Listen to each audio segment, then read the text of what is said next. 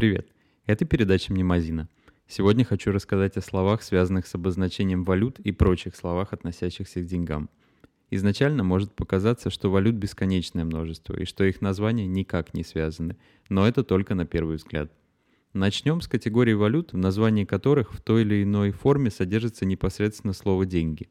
Наиболее очевидный пример для русского уха – современная казахская валюта тенге – которая в свою очередь созвучна множеству тюркских терминов, таких как, например, монета Золотой Орды, которая называлась данг. Тенге также называется разменная валюта в Туркменистане, а танга, например, это общепринятое название монет в Узбекистане. Если чуть отдалиться от тюркских терминов, то можно вспомнить, что вьетнамская валюта называется донг. Дословно это слово переводится как «деньги». Через персидский язык в греческий попало слово «донака», которое тоже означало маленькую серебряную монету. Короче говоря, я все это к тому, что русское слово «деньги» имеет скорее восточное происхождение. Похожие примеры есть и в западных языках. Так, например, испанское слово «динеро», означающее «деньги», созвучно древнеримской валюте динарий или современным динарам, который используется в нескольких странах Ближнего Востока и Северной Африки. Еще один пример – это пенни – валютная единица в Великобритании, которая происходит от староанглийского слова «пенниг», означающего монету. В свою очередь, это слово может быть связано с древненемецким «пфених», что также означает монету. В норвежском языке, кстати, деньги переводятся как «пенгер». Теперь перейдем к категории валют, название которых связано с весом. Начать можно с наиболее очевидного примера. Английский фунт стерлингов берет свое название от, вы угадали, фунта – Стерлинг означает маленькую серебряную монету. Еще один пример – немецкая марка. Марка означала изначально единицу веса, но со временем слово стало ассоциироваться с деньгами. Марки, как известно, были не только в Германии, но и в Финляндии. Интересно, что в испанском языке фунт стерлингов называется либра эстерлина, и эта самая латинская либра потом сократилась до лиры, турецкой и некогда итальянской валюты.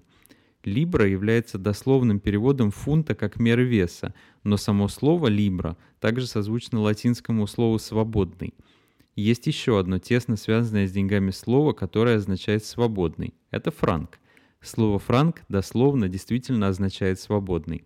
Оно также известно в другом применении – порто франко, то есть дословно свободный от пошлин порт, или, например, лингва франка, то есть язык общего общения, свободный от каких-либо ограничений или условностей. Говоря про названия, связанные с весом, стоит также упомянуть испанский песо, который также дословно означает вес. Еще одной заметной категорией названий валют я бы выделил названия, связанные с металлами.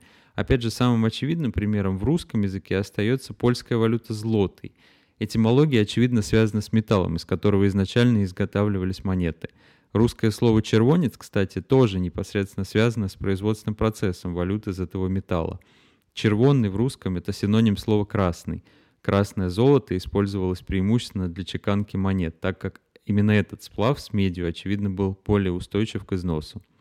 Еще один металлический пример – это индийская и индонезийская рупия. Слово «рупия» с санскрита дословно означает «серебряный». Четвертой категорией можно условно обозначить валюты, так или иначе связанные с короной – до введения различных плавающих курсов валют и прочих способов обеспечения, самым надежным способом гарантировать средства платежа был авторитет короны. Это нашло отражение в названиях некоторых валют. Так некоторые валюты Латинской Америки по-прежнему называются реал, несмотря на совершенно другие формы правления.